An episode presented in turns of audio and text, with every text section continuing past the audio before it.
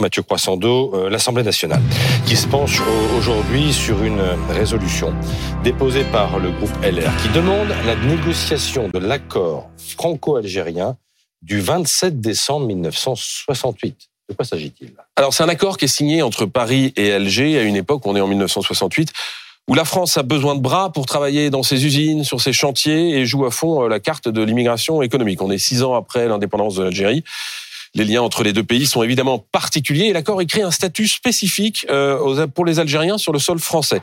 Euh, des conditions en fait qui sont beaucoup plus euh, avantageuses que pour les étrangers d'autres nationalités. L'entrée est facilitée sans qu'il n'ait besoin de visa de long séjour par exemple. Ils peuvent s'établir librement pour exercer une activité de commerçant, une profession indépendante et ils accèdent surtout plus rapidement que les ressortissants des autres pays à la délivrance d'un titre de séjour de 10 ans. C'est d'ailleurs pas une carte de séjour, ça s'appelle un certificat de résidence pour Algériens. Et dans le cadre du regroupement familial, les membres de la famille reçoivent aussi ce, certificat de résidence de 10 ans dès leur arrivée si la personne qu'ils rejoignent possède ce titre, ce qui n'est pas le cas pour les autres étrangers. Pourquoi le supprimer? Alors les LR, ils considèrent que cet accord, il est à la fois injuste, car il n'y a pas de réciprocité, l'entrée des Français en Algérie, elle n'est pas facilitée, que cet accord, il est aussi injustifié, ils disent en gros, on n'est plus dans les années 60, il est immérité, estime-t-il aussi, parce que l'Algérie n'est pas coopérative euh, en ce moment, notamment, vous savez, pour reprendre les, les ressortissants euh, frappés d'une obligation de quitter le territoire français, les fameuses OQTF.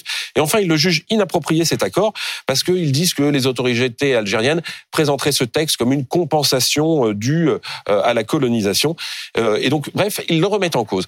C'est aussi remettre en cause cet accord, c'est aussi l'avis d'Edouard Philippe. C'est même lui qui a lancé le débat, l'ancien Premier ministre, cet été dans une interview à l'Express. Est-ce que ça a des chances de passer? Non, mais le vote, il va être observé de très près, notamment dans la majorité où certains partagent l'avis des LR.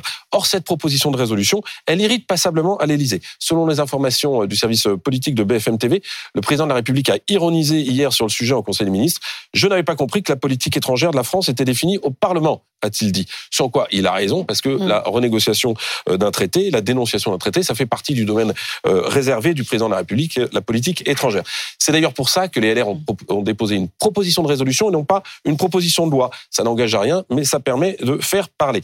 Il n'empêche, c'est vu d'un mauvais œil au sommet de l'État, pas tellement sur le fond. Elisabeth Borne, ce matin dans le Figaro, euh, dit qu'une renégociation est à l'ordre du jour. Alors le texte, il a déjà été renégocié trois fois. Les, les LR, eux, ils veulent le dénoncer. Hein. C'est pas tout à fait la même chose. Mais euh, Elisabeth Borne, en gros, elle dit que ça sera fait selon le propre calendrier du gouvernement. D'ailleurs, au gouvernement, tiens, le ministère de l'Intérieur estime que c'est pas le bon moment, alors que les relations entre l'Algérie et la France viennent tout juste de se, de se réchauffer. Merci Mathieu.